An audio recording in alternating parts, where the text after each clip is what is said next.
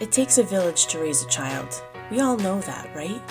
But what happens if you can't find your village? Because raising your child is really, really tough. What if you are so filled with shame and doubt and guilt and fear of judgment that you don't share your triumphs and your struggles? You don't talk about it because you don't think anyone can possibly relate. Well, I've been there, and it was really hard for me to find my tribe. So I decided to make mine. I went out and found these amazing mothers who are also in the trenches, struggling to raise their kids. Together, we are a community. And in this podcast on the hard days, you'll find motivating stories from other real moms who get it. We're going to accept who we are and how we show up for our children each and every day, even on the hard days. So I'm here with Kelly Edwards. Thank you so much, first of all, for being here today. I'm really excited. I'm excited to be here. Thank you for having me. Yeah. So let's jump in. Tell me a little bit about you and your family. Okay. Um, well, my husband and I have adopted all of our children, I guess, straight out of the gateway. That's part of our story. And that's kind of feeds into the neurodiversity, obviously.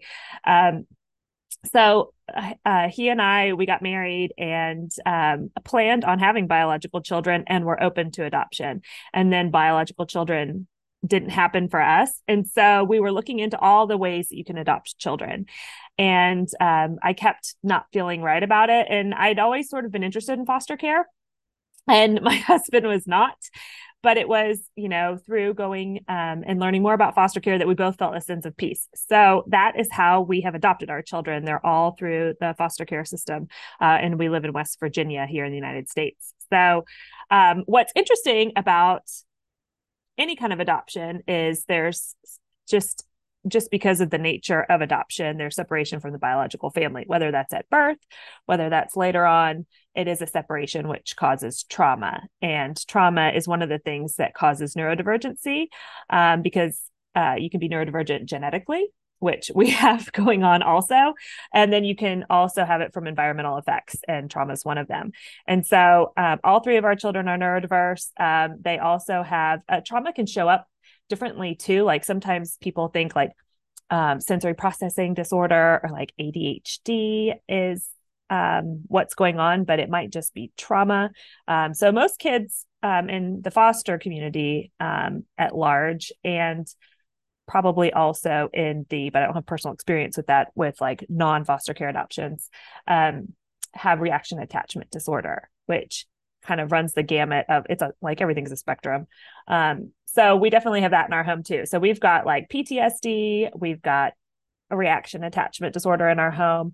Um, we have ADHD, we have PDA. Um, I'm trying to think like um, if we have anything else. Oh, and anxiety. So that's kind of the the letters we have rolling around in our family soup. Yeah.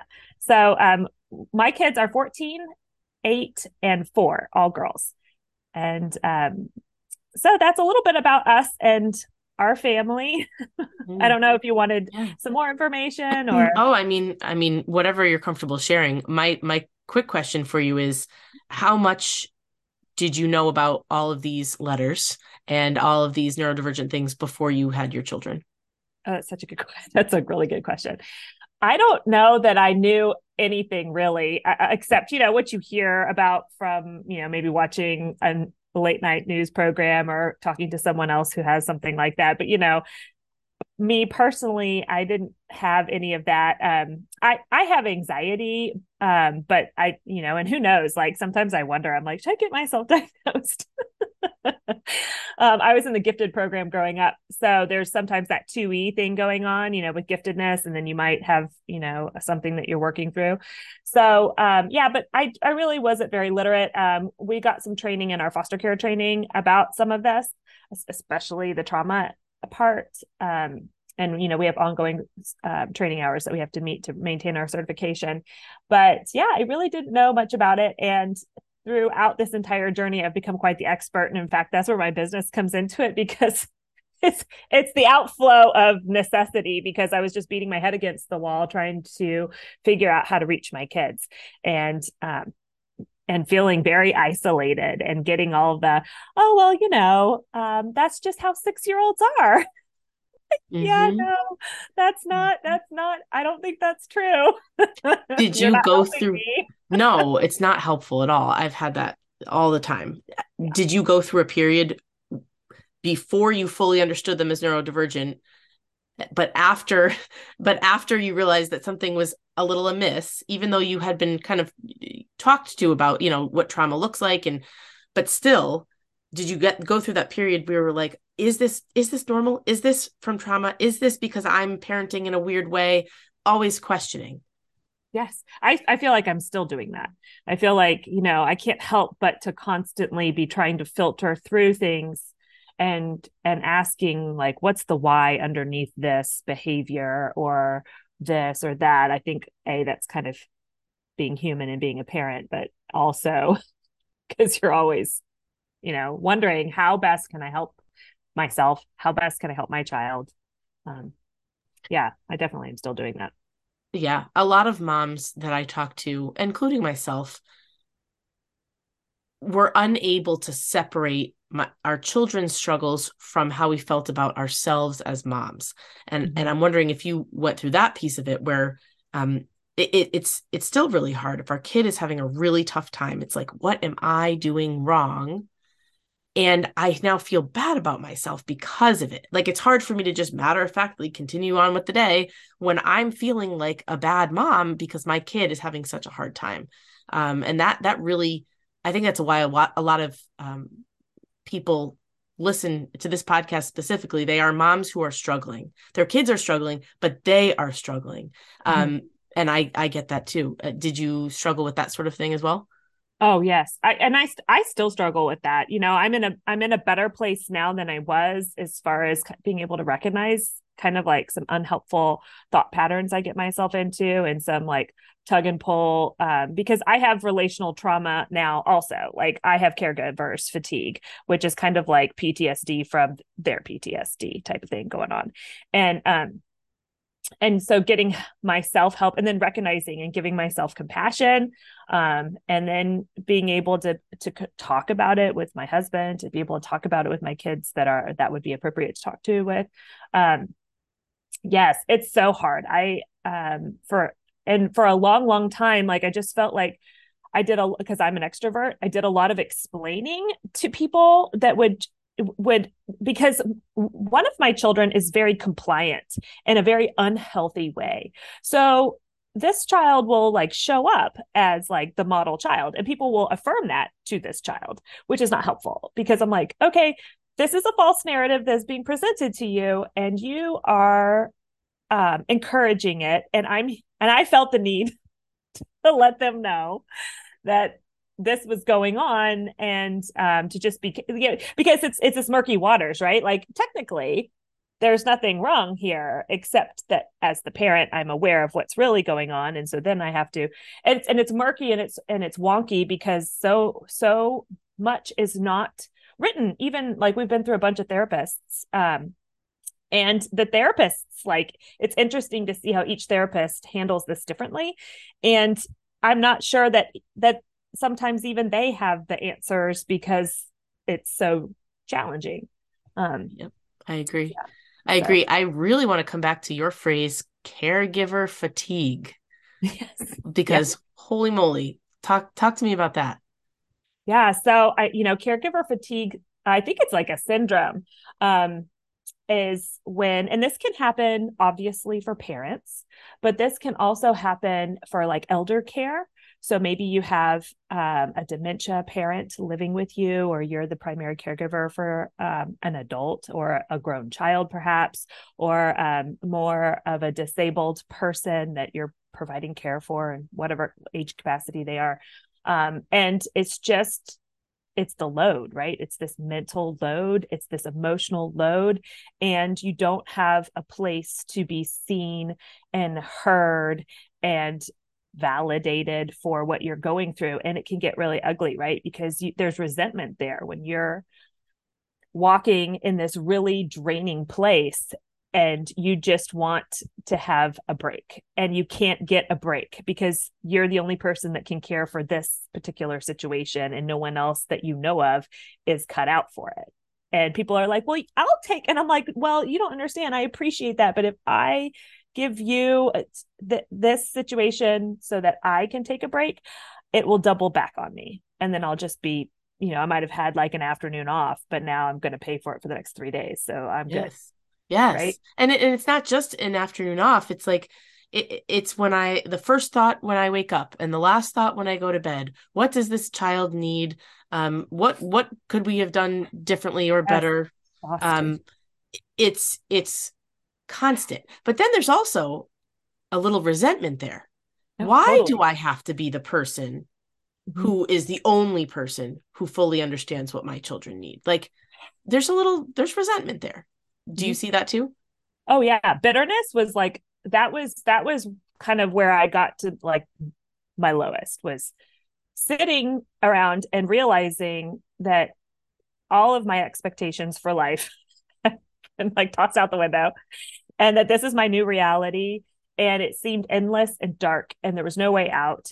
Um, and you know sometimes people are saying there's no way out but through but i'm like i don't know that there's like an actual exit through. Like i think i'm just gonna be walking around in the dark forever. Um, and, it, and it was just this bitterness to, and this desperation for relief and finally realizing like I have to get back to me so that I can be there in a healthy capacity, at least for nothing else than just to model what it looks like to be a healthy human being. And at that point, I I thought I was until I got wrecked by motherhood. I had to like rebuild it. Mm-hmm. And that mm-hmm. that was a painful process. And that was very like looking at myself in the mirror and just not enjoying what I was seeing, but be, but just sitting with it, right? And being uncomfortable and doing the work and looking for how best I can rebuild who I am so that I am at least able to keep myself. I mean, we're all on the journey. We never really get there, but like to keep myself within like some healthy boundaries myself so that I can, you know, not look in the mirror every day and just be in despair. Mm-hmm. Yeah. Uh, yes. I, I like how you said, you know, you're trying to get to the exit, but like there's no exit. there isn't. There's, there's no, there isn't. And so, yeah. so many moms are in that exact place. Their next question is, okay, yes, I agree with you. Um, I'm drowning and I'm not going to make it. I cannot do this like this for the mm. next mm-hmm. however many years. I need a change, but how? Yeah. And I don't even know that I certainly don't have that answer all the time. Like, what is the how when you don't have an exit? I know. Um, I'm not, I'm kind of, I get there myself too. And where I have kind of gotten currently, and you know, it's always a process, is I have to release the outcome. I, I have to, because I want my children to leave my home qualified and prepared to live a healthy life. I don't want them repeating the generational trauma and patterns that were before them genetically. I don't want them to repeat any negative things that I've, you know, participated in in, in my parenting. Um, you know, we all do our very best, but sometimes our very best is not very good. it's just the best we could do at the time. I think um, healthy parents and and parents who are really working at parenting always have good intentions and motivations um, but sometimes we just aren't able we don't have the tools or the like mental and emotional space to be our best versions of ourselves when we're parenting and we have to learn that compassion and then just acknowledging that this human being I am parenting and that I love very much is perhaps on a, a journey of hardship. Um, and my job is not to control because I can't, they're a different person, but to do what I can to be there and support them and be okay if it turns out very differently than what I hope for. Yeah. Yeah. It's not very encouraging, is it?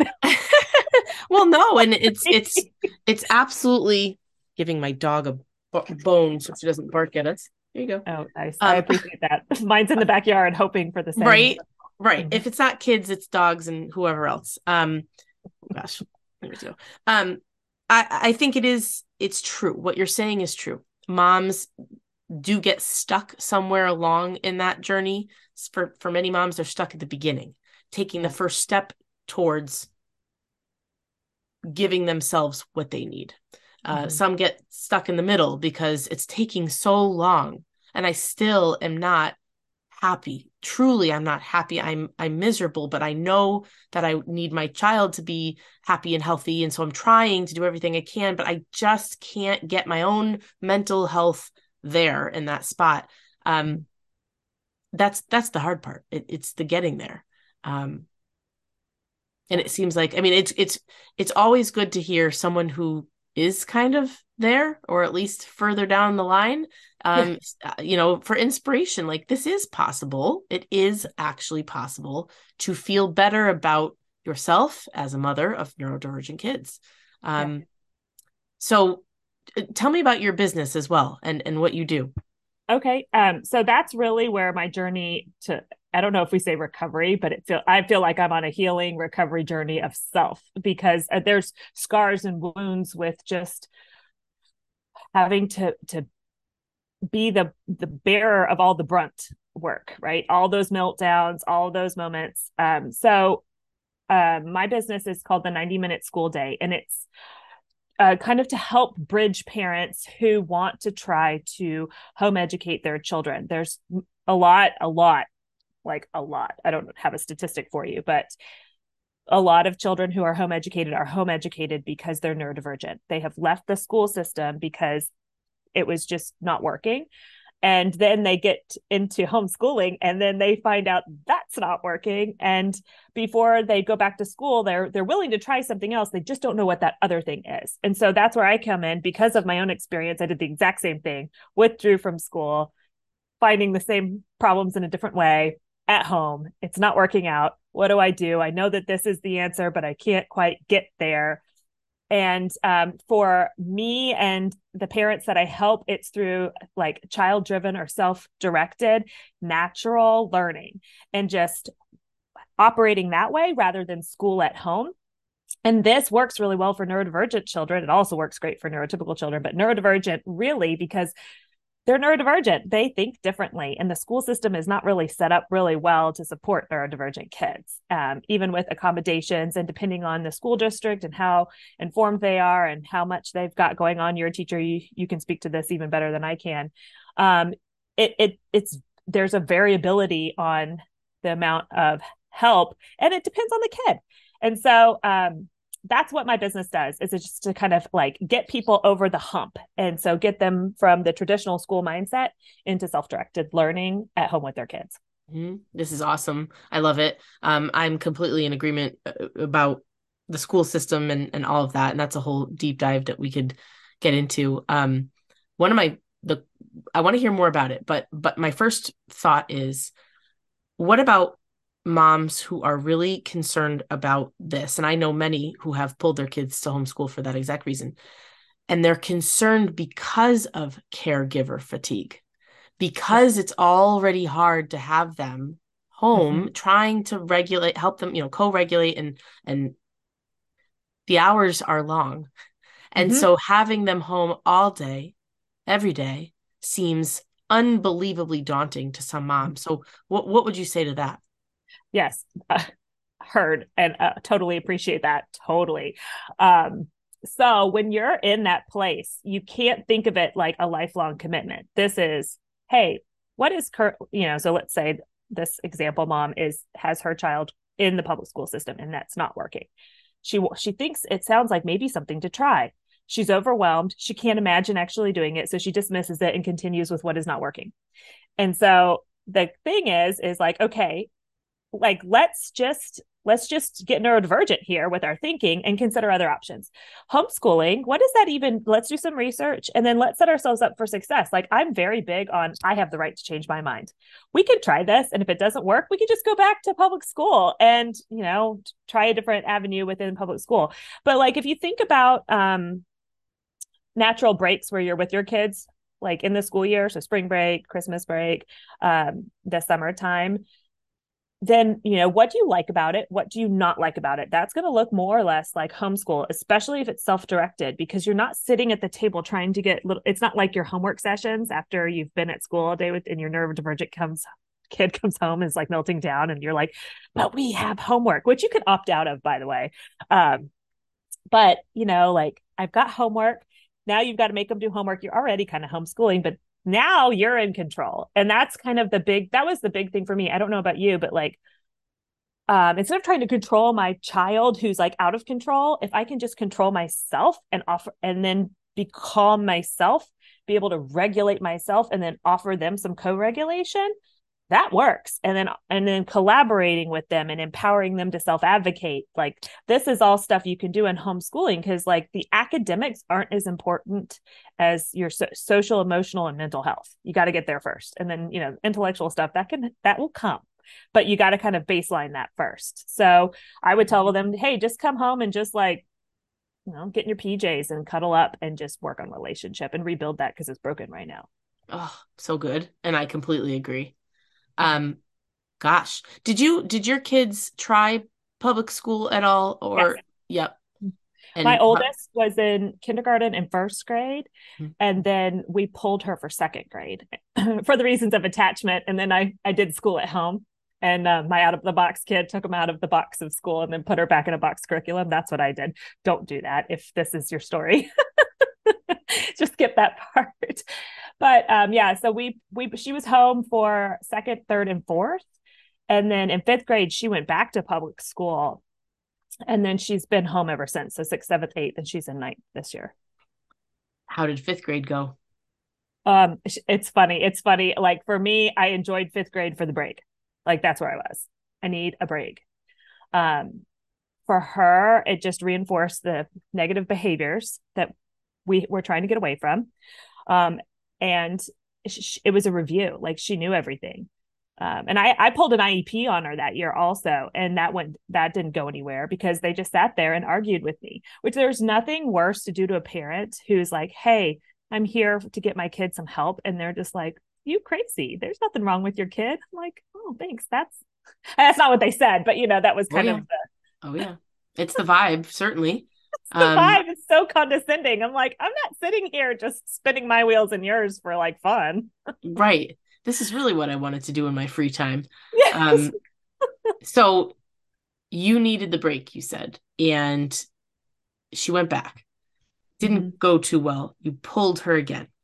Mm-hmm. And and and she's been home since, right? So when she came home again for 6th mm-hmm. grade, how did you change your mindset around the whole now I'm not going to have a break anymore again? Now I'm in it.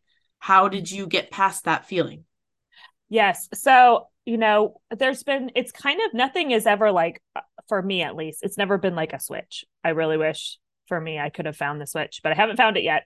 It's been like slow shifting. So, um, early, like from the get go, I always had a quiet time, even on the weekends. Um, when I first became a parent and she was in kindergarten, it was all day kindergarten. She would come home and she would need to crash. Um, but then it, I heard a podcast somewhere. And so we started with a two hour quiet time. And this was when she started homeschooling. So two hours in the afternoon is just like she is quiet somewhere and I am quiet somewhere. And it's healthy for both of us and so i had that break. Um, we had we we then kind of uh, over the years and i'd have to really think to when we did quiet hours in the morning but that was another time where we just had this like everybody needs to have their own time to be themselves and you can come and you know talk to us if you need to or whatever but this is like self-care basically. Um, so that was one thing that was helpful but then it was really changing my approach to her learning and and letting off the control from me and l- allowing her to drive her education. Um, and that took that was just that's kind of started in second grade when we first pulled her slowly. Like I let go of spelling tests right away. Um, but it was it's just like a process. And my my uh, middle child was in a Montessori preschool, and I was learning a lot about Montessori and just so curious at this peaceful atmosphere these little kids could maintain And so I was like falling down the wormhole there and, and starting to modify my approach with Montessori. And there's different educators like Charlotte Mason that helped me again, like child driven. And then I met John Holt and like, you know, finally it all kind of synced up in my brain. And I was like, this is it makes so much sense. I know this is going to work with her personality. And so she's totally self-directed right now. And it's uh, it's been really, really, really great. And that's where the 90 minute came from. It was just like that's a framework for my brain to be able to make sure because you know, you all I, all homeschooling parents are always like, Am I doing enough? Um, are we falling behind? I mean, any parent really, because you're kind of wondering this in the school system too. yeah, sure. yeah, totally. I feel like this this is leading into a really great conversation about homeschooling your children in a way that your neurodivergent children in a way that allows you to keep your sanity and to mm-hmm. keep your uh, confidence in yourself as a mother and mm-hmm. because then you sort of feel like oh i'm an educator and, and it, the lines yeah. get funky um, yeah. tell me about the 90 minute concept yeah okay uh, real quick before i dig into that i love what you just said because it's like the parent feels like they have to be be an educator in the sense like you have a teaching degree you are like instructed in all things educational theory and classroom management and everything and you are fully equipped to walk into a schoolroom and teach. How many kids are in your class? Like 30 kids? Something like that? Too too many. Too many. You know and so like it's different when you're at home and if you have mm. like a teacher mindset with your own children in the home environment like i, I tried that. It doesn't work. So that's kind of like the segue into i just wanted to like double down on like amen girl like right what you said. You're not, if you're a home a, a, a parent that's home educating doesn't mean you need a teaching degree and that you're not qualified if you don't have that. Um, in fact a lot of home ed, uh, a lot of teachers who start home educating actually feel like they have to unwire their own brains before they start this. Um, so where the 90 minutes came from is i wanted to allow my children to be self-directed but I was still very concerned about gaps and falling behind and reporting because this is it seems very nebulous. And i'm i'm very like organized in my brain. I'm type a and i was like okay i need a system. And so what it is is it's simply like six simple pathways. And i use pathways because there's some neurobiology into this method. Um, and thanks to foster care and neurodivergence like you have to learn about the brain. Um, so, you know, they're just kind of like it's a framework to look at your day and be able to know that you you did enough. And so you can kind of have it as a loose guide to offer your learning opportunities throughout the day, like a plan, or you can retroactively look at your day and it's reverse planning. You can identify where the learning happened. So the six pathways are three of them are content areas, right? So our content areas are like knowledge acquisition. And then our three skill based areas are um, our skill work, right? So reading, writing, and math. You have to have those skills so you can teach yourself. And so, reading, writing, and math, you really only need 10 minutes or less a day, especially if you've got a little kid. And that doesn't necessarily have to be a workbook. Like you don't have to learn you don't you can learn math in a workbook. There's nothing wrong with that. But you can also learn math in the kitchen. You can learn math outside. You can learn math from reading a book. You can learn math from playing games. There's so many different ways to learn math. Um, reading is just being in a literature rich environment. And you know um, there's different approaches. That you can re- do phonetics which is kind of how most of us read but then there's some kids that they are just able to see the word and they they learn the words and they work it backwards. And why are we trying to fit that child into a different phonetic hole if they can read this way? Why does it and it's the same with math. Like if they solve it the, correctly every time then do they need to show their work you know but we have this kind of like school mentality like yeah you have to show your work. I have to be able to grade you. Well if you're at home why do you need a grade? You know we're not trying to like show progress in that sense. Um sorry i'm kind of getting off topic but okay so reading writing arithmetic is three ways 10 minutes and then the other ones are content areas. So that's where you're just like exposing your children to ideas and that's where science and geography and geology and history and um, language arts and um, music and art appreciation, like all of these larger subjects, they're all they all feed into each other. So in these three pathways, I just break it up to how it would feel in a normal home environment. So one is an activity. Like for our activity yesterday, we walked downtown and we voted. We had so many great conversations about democracy. It was like our little civics class in poli sci. Um, and so that was our activity. And we spend 20 minutes a day. And that helps me as the parent manage my time. So they play and do their thing all day. Like my two, my my big one is at her um, internship right now, and my two littles are out in the yard just having a good time right now.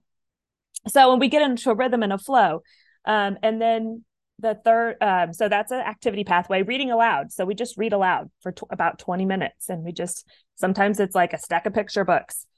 Sometimes it's a chapter book. Sometimes it's a podcast. Sometimes we watch a YouTube video. Like it's just something we do together. I do like it to be reading aloud because it's that literature rich environment, but everybody's different. And then the last pathway, the content pathway is morning time. And that's just where you build your family culture and focus on character values. And, you know, we read a lot of fairy tales and folk tales, and we're a family of faith. So we read the Bible. Um, we might do, sing songs or do an art composer study. It's kind of like everybody's fun time, and it doesn't have to be in the morning. Like last night, it was in the evening, and we were like scrolling on. We did a day in the life, so we were like watching all these other homeschoolers in this day in the life that my kids really loved because it was fun to see into other people's homes. Mm-hmm. I love this. I have to say, so during during COVID, my twins were uh, in kindergarten, and my son is neurodivergent, uh, and he thrived at home. Thrived. He's he's gifted, and he's got anxiety and ADHD and all the things, and his meltdowns went from six, seven times a day at max 10 out of 10, and they immediately dropped massively. Yeah. And it was because we were home and life slowed down. Anyway, during that time, that's when I changed. I did some major work on myself and what do I want my life to look like. And I heavily researched homeschooling. Um, I followed uh, all kinds of fun homeschooling um, accounts on Instagram. That probably some of the ones that you're thinking of. I, I, my, they also went to Montessori preschool, and they absolutely thrived there, especially yeah. my son. I looked at Charlotte Mason. I did all the stuff. Um, I love the idea of unschooling, uh, student led learning, mm-hmm. strengths based approaches. All of it is like my jam. And then I didn't do it. And yeah. then I didn't do it. And COVID was over. I hadn't started all this stuff yet. I went back to teaching and sent my kids on to school where he is masking all day. He's very well behaved, but he is masking. Yeah. He is bored. Mm-hmm. Um, and I know to this day, to this day, that his academic needs are not being met, and still I send him. Mm-hmm. And so when I hear people like you, I am just like, oh, it has eaten away at me for years that this concept, especially a quick 90 minute day sort of thing, is mm-hmm. exactly what he would want and need. And yet I'm not doing it. So that's that's my own issue. My question for you I'm not is, here to like Oh no. oh, I know. I'm I'm inspired. I'm inspired. No, I and, and I don't feel that way at all. There's no you have found something that works for your family. And so why not share that with other yes. people who are looking for what works? Right. Um, yeah. Yeah. Yeah. That's where my heart is. I was like, I was just dying, dying, dying on the vine for years. And then finally this started working. And I thought, oh my gosh, this this might work for others and so we we tried it out with a few friends and then i realized that this is working this is helping people so yeah that's it's the same as what you're doing right there's my dog barking um sorry about that i don't even hear him okay good um so yeah like that's that's what you're doing that's your work too is like giving validation and support and like hey if it's not working it's okay to quit like it's okay. Yeah. you can yeah. always go back to it. You don't have to this is not lifelong it could be for like a month it could be yeah. you know. You can take them out and put them back in the same school year. You don't have to you know you know you need to give it a good old college try um but up bump up college um but you know. Yeah. But mike i guess so when i think about those accounts on Instagram that are homeschooling accounts. I can think of four off the top of my head. I still look at their stuff.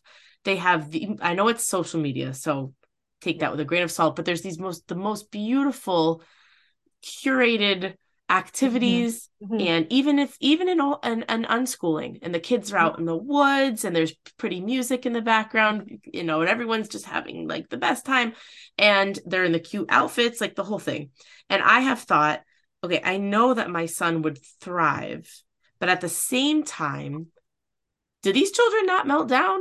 Are they? They must not be neurodivergent. they must not. Yeah, no, no. They how do you do this with neurodivergent kids specifically, who don't want you to tell them what to do, who don't feel like doing um, a, a read aloud, who, who just want to play video games or whatever? How do we manage this with neurodivergent kids?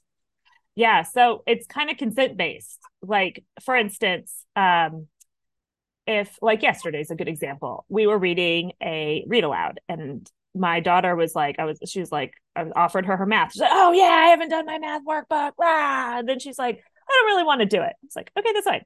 And so some days she'll she just binges her math, and so she'll just binge.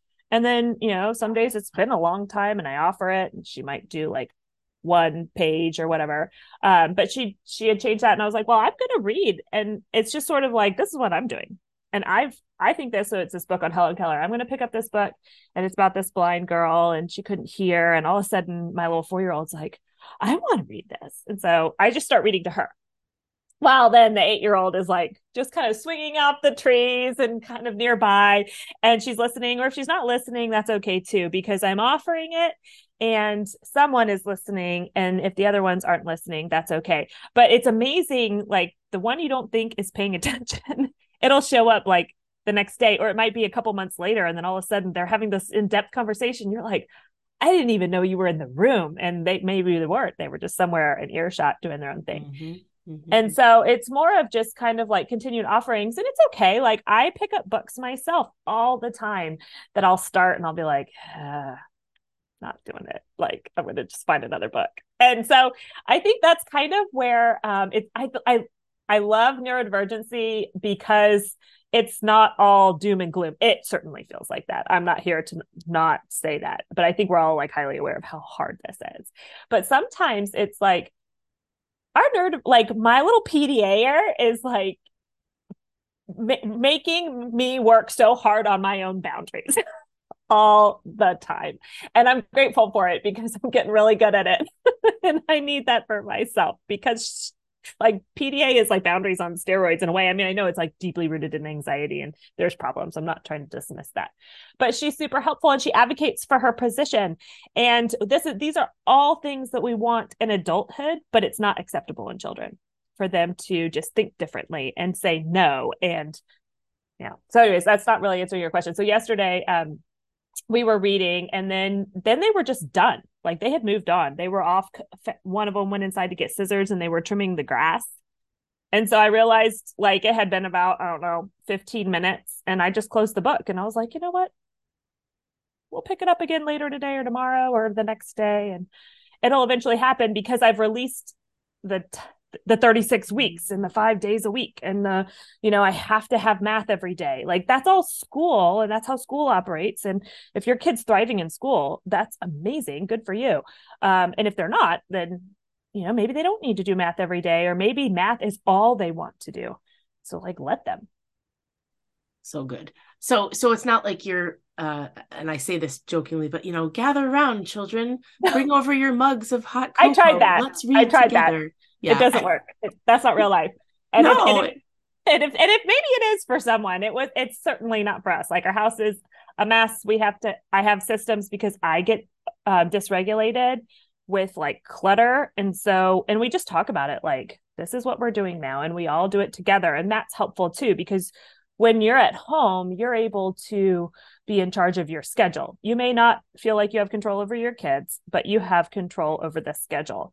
So you can like back off things or you can schedule things and then you can cancel things. So if you're having one of those days and you know it, you know it by 9 a.m. If you ha- are having that meltdown day, you can just opt out of the activities mm-hmm. that you mm-hmm. might have had planned. So fascinating. So one of my concerns as I've started my own business stuff here is like, well, if I was to do this, even if he's only actually going into content, workbooks, whatever, for a short time, what the heck does the rest of the day look like and how on earth do i get time for myself? I mean you did talk about the quiet time so there's that but just uh, do you find that i mean is your entire day dedicated to either actually working with them and doing activities but then if you're not are you thinking about okay well next week we should do this and we'll try this when does your brain get a break?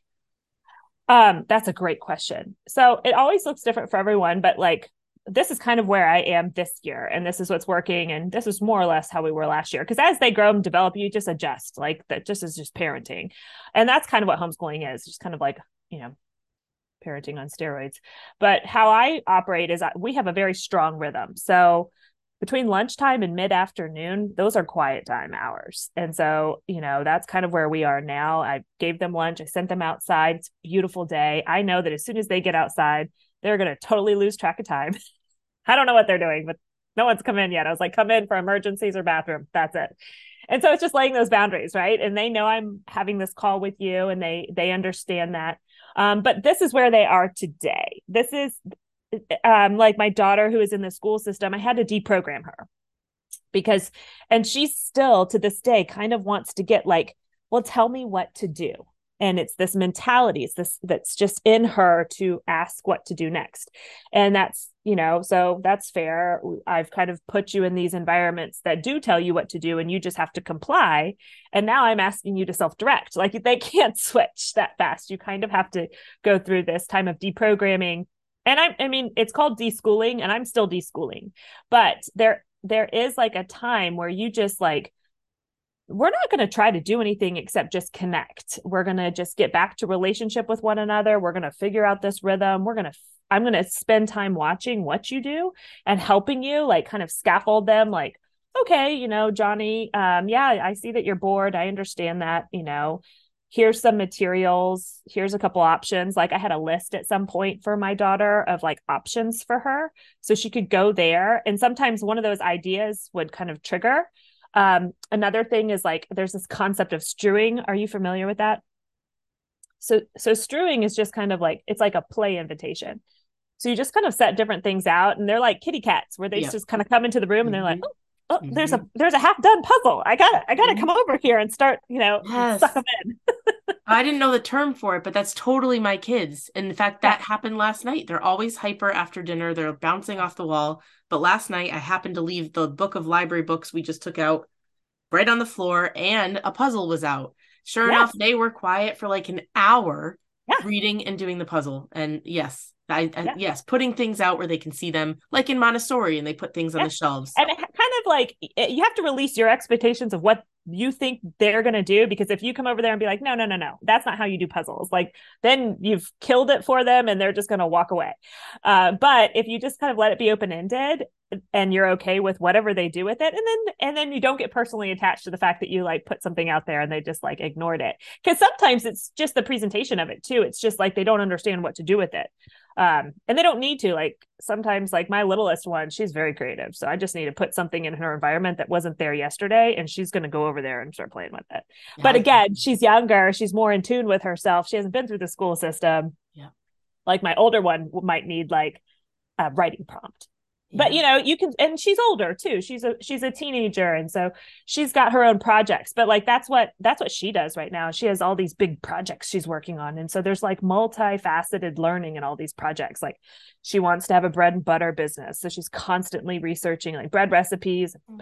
how to make her own butter and honey butter is what is the current thing right now. And she has an int- she has a mentorship and this is kind of the cool thing too with like older kids and um, self-directed learning and being at home is she's out of the house. This is another way you get a break right?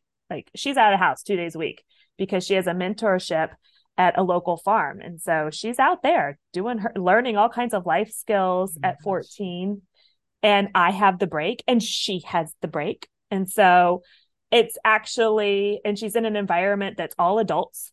So yeah. she's not getting negative peer um, oh man you know like it's just and but that took a while to find. We were looking for it and we were tracking our brains and it took a while but then all of a sudden one morning i was like oh i know. And i asked this person she thought about it for a couple weeks and she was like okay fine.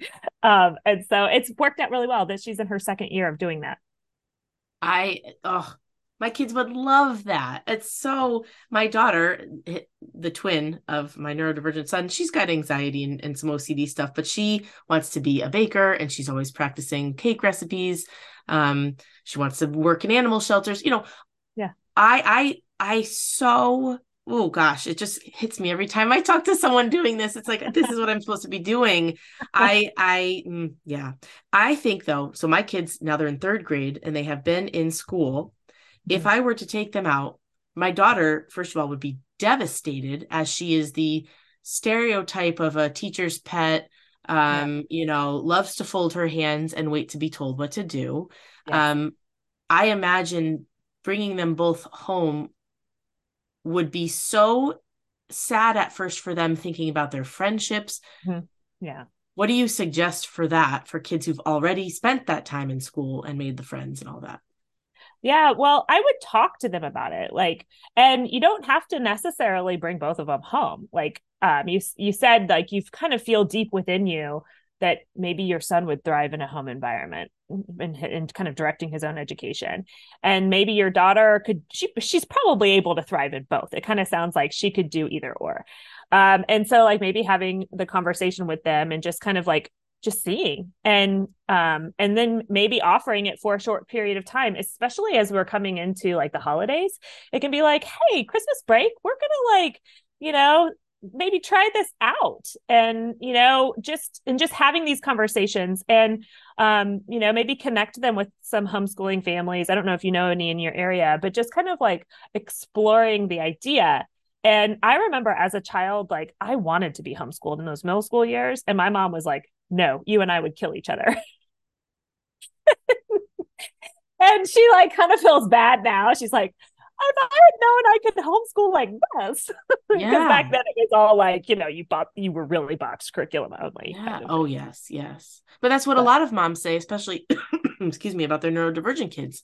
Yeah. I can't because my child already is mm-hmm. is so defiant so many meltdowns there are i can't even get them to put shoes on not to yeah. mention have them come do reading writing science math whatever rinse and repeat there's mm-hmm. a major fear there about compliance even if it even yeah. in a deschooling sort of way don't you mm-hmm. think that i mean you you said you established so many routines uh, which is my dream to be that way. That's what i want in my home you know from 12 to 3 it's quiet or whatever. But how did you do that? Like how did yeah, you make that you have happen? to eat that elephant one bite at a time you know yeah. like it's like get one plate up in the air and start spinning it then you got to like get the other plate in the air and that third plate once you start spinning that you're feeling really good about yourself and then they all come down and you got to pick them back up and put them back on the sticks again like it, it it is a process but it's like each time it it you know any kind of learning curve is not a direct line up like it's up and down up and down up and down but you are making progress and you are climbing that mountain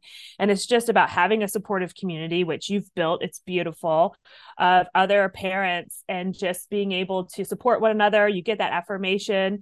Um, and then if you've got par- like now, um, because I've gotten away from the like top down homeschooling approach, I now have a beautifully vibrant in-person community of like self-directed or even if they do curriculum it's they're very loose with it and it's very eclectic um, and so we get together with them sometimes only once a week, and sometimes we get together twice a week. We're on a chat together. Um, there's so much online community with like, um, I love the people who are like drinking tea and everything is beautiful and wonderful. And maybe they just have like a whole house full of neurotypical kids, and this is working beautifully for them. Our house is messy. I have someone who never has shoes on. And now that we homeschool, I'm just like, whatever. Like, we just take those shoes in the car. And if you want to go into the store with me, you need to put the shoes on. And if you don't, I thankfully have a 14 year old who will sit in the car and you guys can like read books. I'll go into the store and you don't ever have to take your shoes off. So it's all about like learning how to like moderate the environment and freeing yourself to like be different. Like mm-hmm. you've got a different kid. It, you know, your kid's going to be naked all day that's fine. You're at home. They can not put clothes on. They can wear a bathing suit and go out and play in the snow. The neighbors might judge you, but I'm over it. Like I'm just yes, yes. You just hit the nail on the head. yes, our kids are different, and freeing yourself to allow the structure of your home to be different as well. That's yeah. that's huge. Um, and em- oh, embrace their differences. Like it's they're cool. There's like yeah, we all dwell on the negative with neurodiverse kids, but like your little ADHD deer is like an amazing spatial thinker. They can pay attention to so many things at the same time. Sure, there's this like, you know, um, executive functioning that's in play but they're going to get the skills through living life on how to work with that like my little adhd or like she and I sit down, we try different things. She doesn't know that she's different because she lives in this environment that affirms her. And so that also takes down the meltdowns. That takes down because you can just release the pressure. Like, okay, um, you're just a little, you know, in my head, I'm thinking you're just too wound up right now. I can't even imagine taking you anywhere. And and so a lot of times I won't even tell them that I have some great idea because it's just like I can take that back off the table if we're having one of those days um, of course, sometimes they need to know what's going to happen. So it's kind of doing that dance. Yeah. Yeah. That, it makes, it makes so much sense to me. I can really picture it. Um, gosh, what did I want to ask you? When kids are, you first start this off, um, you're going to have that defiance, that pushback. Um, how do you take confidence in knowing that your kids have learned enough, that they are um, getting the skills that they need. How, how do we know that?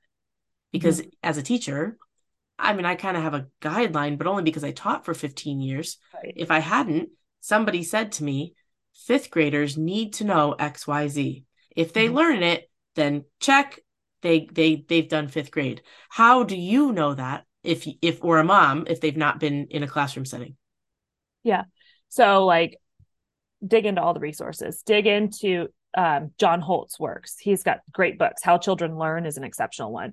Um, if you're not a reader or you don't do Audible books, then dig into some podcasts. Um, and then you know get get the help you need. Like if this is something you want to do and you want to jump in, but you want to like shortcut the line, there's a bunch of great homeschool coaching. I do homeschool coaching for that very reason because that a lot of the times is a confidence check for mom where she's sitting with me or dad um where we're sitting together and she's like, I don't think they're learning anything. And I'm really concerned. I'm like, okay, let's sit down. What happened today? Right. And then they we walk through the day and then I'll be like, look, this is what happened today. They they've learned so much. And so you talk through like the learning that's happening in play that we we devalue because society doesn't value play but as you know as an educator play is like the best way to learn because learning happens when we're emotionally regulated and this is really important for everybody, but especially neurodivergent kids. If you're not regulated, you can't learn. You can maybe retain some information to spit back out because you're working out of your amygdala and it's like fight or flight, but you're not going to retain that long term into your prefrontal cortex where you're like storing information using your executive functioning skills. And like your limbic system is your emotional part of your brain that's like helping move up or down. Like it's like I call it like the stoplight. Like green is up front, that's your like self-control and you're and you're chill and you're cool and you can learn and you're in your frontal lobe. Or if you're in your midbrain you're emotional. So you're maybe starting to see that meltdown coming or if it's that time of day you know and you're like oh no we're in the meltdown zone and we're not set up for success. And you know you can you can bring it when it's there you can bring it back up sometimes you know when you co-regulate with them if they're in the yellow you can bring them back to green but if you're still in yellow and it's going down to red, you know, okay, then you need to just be like, they're melting down. Let me get some peace so that I can offer these strategies. So it's again, it's just like getting the help you need. It's okay to ask for help. Therapy is amazing. Sometimes you just need a life coach. you don't need the therapist. Completely agree. I so cool. Gosh, you make me really want to jump right in. And you said before about like Christmas vacation coming, and I'm thinking that's a great idea. And honestly, during COVID, that granted it was a couple years back, but they I I was enjoying being home too. And I would set up little like, hey, today we're gonna do a craft, and I would write it on the whiteboard, and they were like, what are we doing today? And and there's some pressure there though, feeling like I have to always have these cute ideas, these mm-hmm. fun adventures when sometimes I am tired and I just don't want to do this. Yeah, it, we'll just ask them. Like my eight year old wants to build a fire today. She's been asking for a fire for like three days in a row. So I said, "Hey, this afternoon, it I, I want that to happen for you. And if it doesn't happen today, it will happen this week, right? And then like that will keep her busy for a long time. We'll just have a fire in the backyard. It's a little warm today, so I kind of don't want to do it, but she mm-hmm. wants to do it. Yeah, that's fine. Or she wants to bake, and sometimes it's like, and you can get them so that they can be independent. Like she's pretty independent in the kitchen. Like sh- there's some boundaries around things I'm not really totally secure on from a safety aspect, but by and large, she she cooks really well. So does my four year old because we've been able to spend the time, and it's like little things. It's not like hours long. It might just be like, here, you're gonna make grilled cheese with me, and we do it five times, and then they've got it. You know, Yeah. Yeah. and they can make Uh, it themselves. Yeah, that's my daughter too in the kitchen. Um, and she says, you know, I want to bake on the weekends, and some, and, and I, I, I have no good reason besides sometimes I feel overwhelmed by. Mhm. She's very good and and um and can do a lot of it herself, but I'm overwhelmed by the thought of needing to be on as Mhm. I'm around to make sure she doesn't need things and if she needs help and something's spilled and this and this and uh, it, I guess this is a me problem. This is really this is not my kids. this is me. That's Um, always where it gets, doesn't it? I hate it when that happens. ah, right? Ah. So let's say a mom is listening and Uh-huh. she wants to try what I'm about to try. I think I'm going to do it. Christmas vacation. Do it. What do I do? Where do I start? you just start by being mom. Just like live your best Christmas vacation. Um, what do you like to do? Like when you think about Christmas, Christmas is so loaded, um, or just the winter holidays, like we all have like all these expectations that we put on ourselves. Um, Mhm. so just like make sure you, first of all, as much as possible, clear the debris field. Like give yourself time um, to do this. So, like, say no to the extra parties or say no to attending little Johnny's um, rehearsal that you don't really have to go to, or you know what I'm saying, like, clear it as best as you can. And then think about what you want to do. So maybe you like to just cozy up and watch movies and drink hot cocoa. Maybe you like to do puzzles. Maybe you're a board game person, you as mom. And then like sit down and just ask your kids, like, what would you like to do? You know, and it's amazing how simple the requests are. It's like, will you play with me? Like playing with kids, that can get kind of triggering right there. Like, oh gosh, that's intense. Mm-hmm. But a lot of times they just and they and they don't necessarily understand time. So if you play with them for five or ten minutes, like that has filled them up and they're good.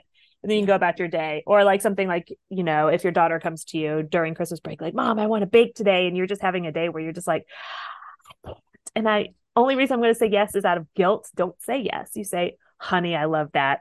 I'm not available today, but let's get our calendars out and find a time to do this. And we need to get supplies anyways or something. Yeah. Yeah. sense. Yeah, so make sure that you have things to look forward to and it's fun for you because if it's not fun for mom, like I'm we're we're learning medieval history right now because I want to learn it. And they are either paying attention or they're not and I didn't think anybody was paying attention, but we were like refreshing up on like Nero because I'm kind of like a history person. And um and I was asking like, do you guys remember who Nero is? Because it's been about a week since we picked up the books and then my 4-year-old goes like, "Yeah, he killed his teacher." like he did? Like i don't remember that. So i went back and fact checked her and she's right he did kill his teacher. So it's just kind of like you know you a, a lot of this is just trust. It's relational and trust. Enjoy your kids. Do fun things together.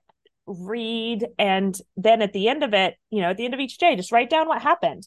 And you're going to start to see the learning just from that keeping a journal or keeping some notes or keeping some pictures on your phone. You just review them and take some just a few minutes to kind of marinate with it and you're going to see the learning it's amazing I I agree with that. And I I always said too that the the learning is we're not homeschooling, right? But when my kids um on a weekend uh, whatever, they're in the backyard and they've discovered an anthill and whatever.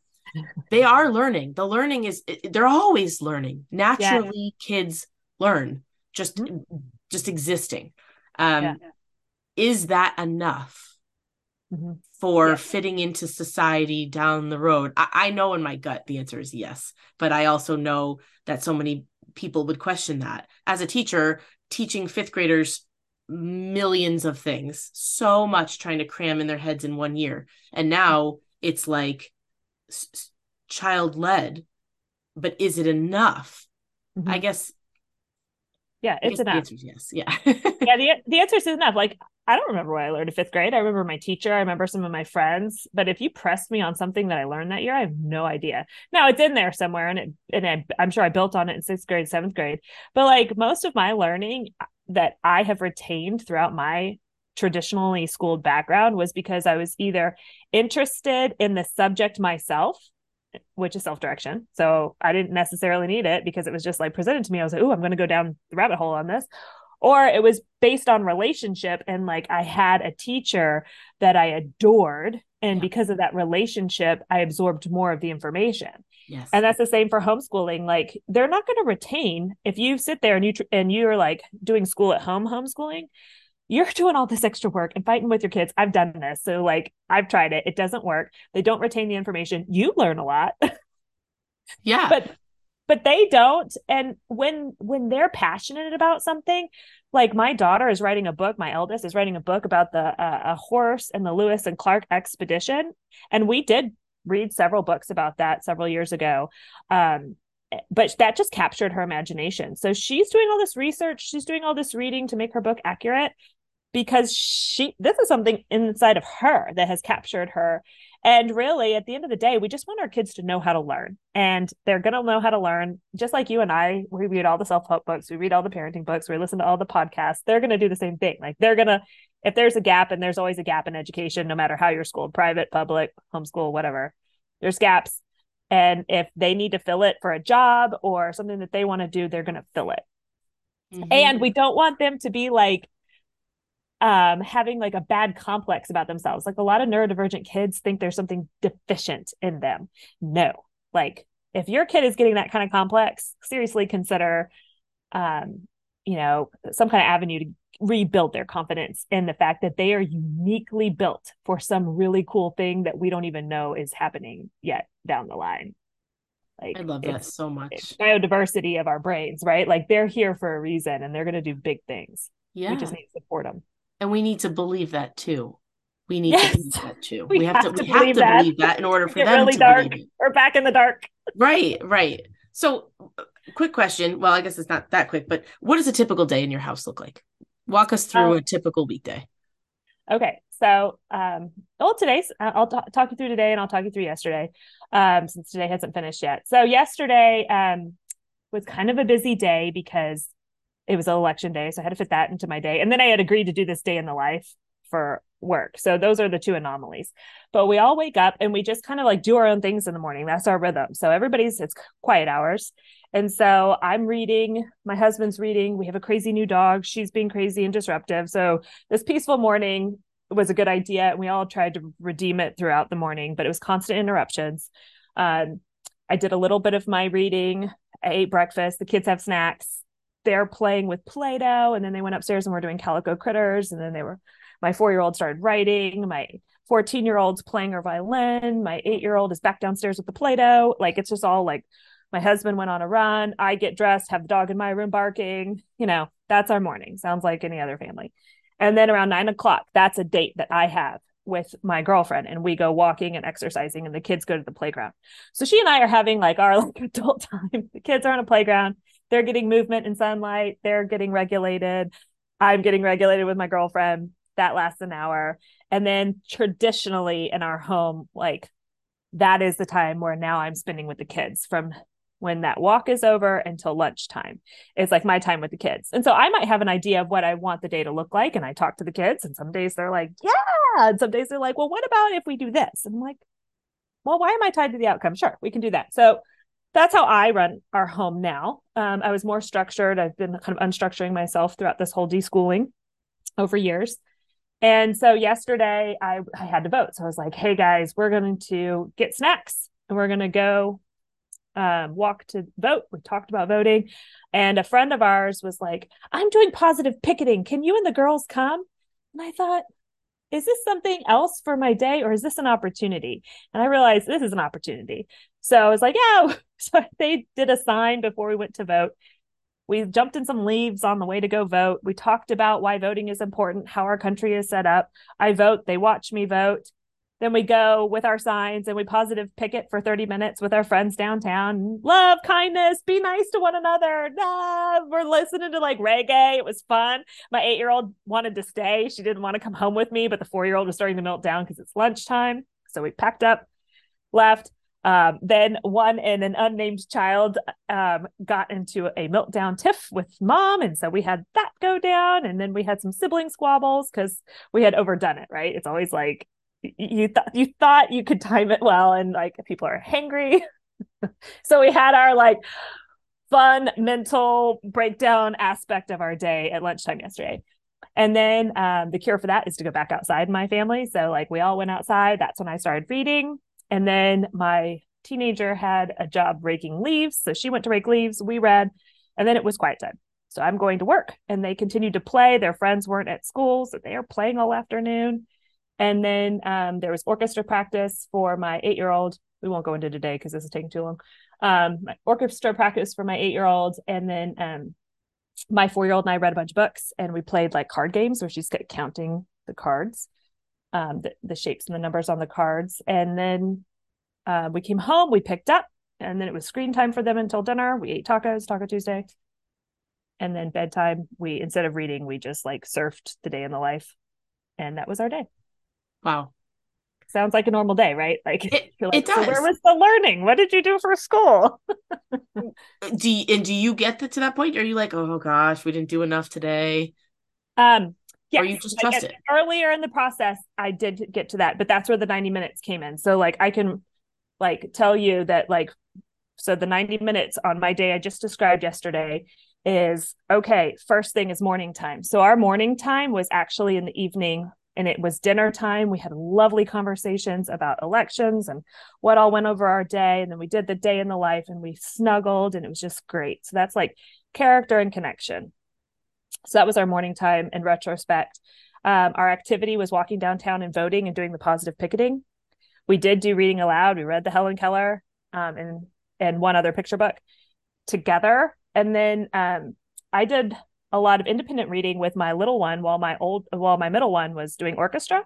So I read to her, I don't know, maybe probably like four or five picture books, about 20 minutes. And then I did card games with her because I usually take books and card games when she and I go to drop her middle sister off.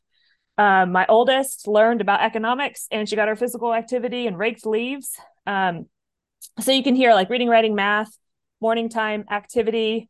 That's it. That's the 90 minutes and it's enough. and it's different every day. It's great. And that's great for neurodivergence, right? It's like different and the dopamine. Yes. Okay. I could talk to you about this all day, but but I won't.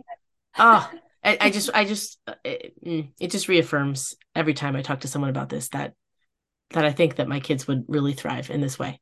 And I have to get to a point where I let go as a public school teacher, former, yeah. that I let go of what schooling is and mm-hmm. and see it a different way. So what do you do and how can people work with you? Okay. Yeah. Um, so I help parents make this jump. And um, you can find me online at 90minuteschoolday.com. I'm also on Instagram at 90 Minute School Day and I'm on Clubhouse. So, like, please come to Clubhouse if you want more of this. It's free, it's an app, it's like a live podcast. And I have a room every Monday at 1 p.m. Eastern. Nope, sorry, we just changed the time 12 p.m. Eastern. And um, it's just that's just a community too, like for homeschooling to just like get these questions answered and to listen to other people's stories and topic based. And there's replays you can listen to. So that's how you can find me. 90 minute 90 min school day on Clubhouse. They didn't have enough characters. I started on Clubhouse as well and it was great. Um, I haven't been on for quite some time, but I I did really enjoy it. I should yeah. head back over there. I should have you on. yeah. I should have you on Clubhouse. We should we could talk about neurodivergent learners. Yeah. Oh, I would I would love to do that. My last quick question for you as a business owner is how do you fit enough time in your day to run a business? Because that would be my biggest concern. Yeah. I need people. I need yeah. I need a bigger staff.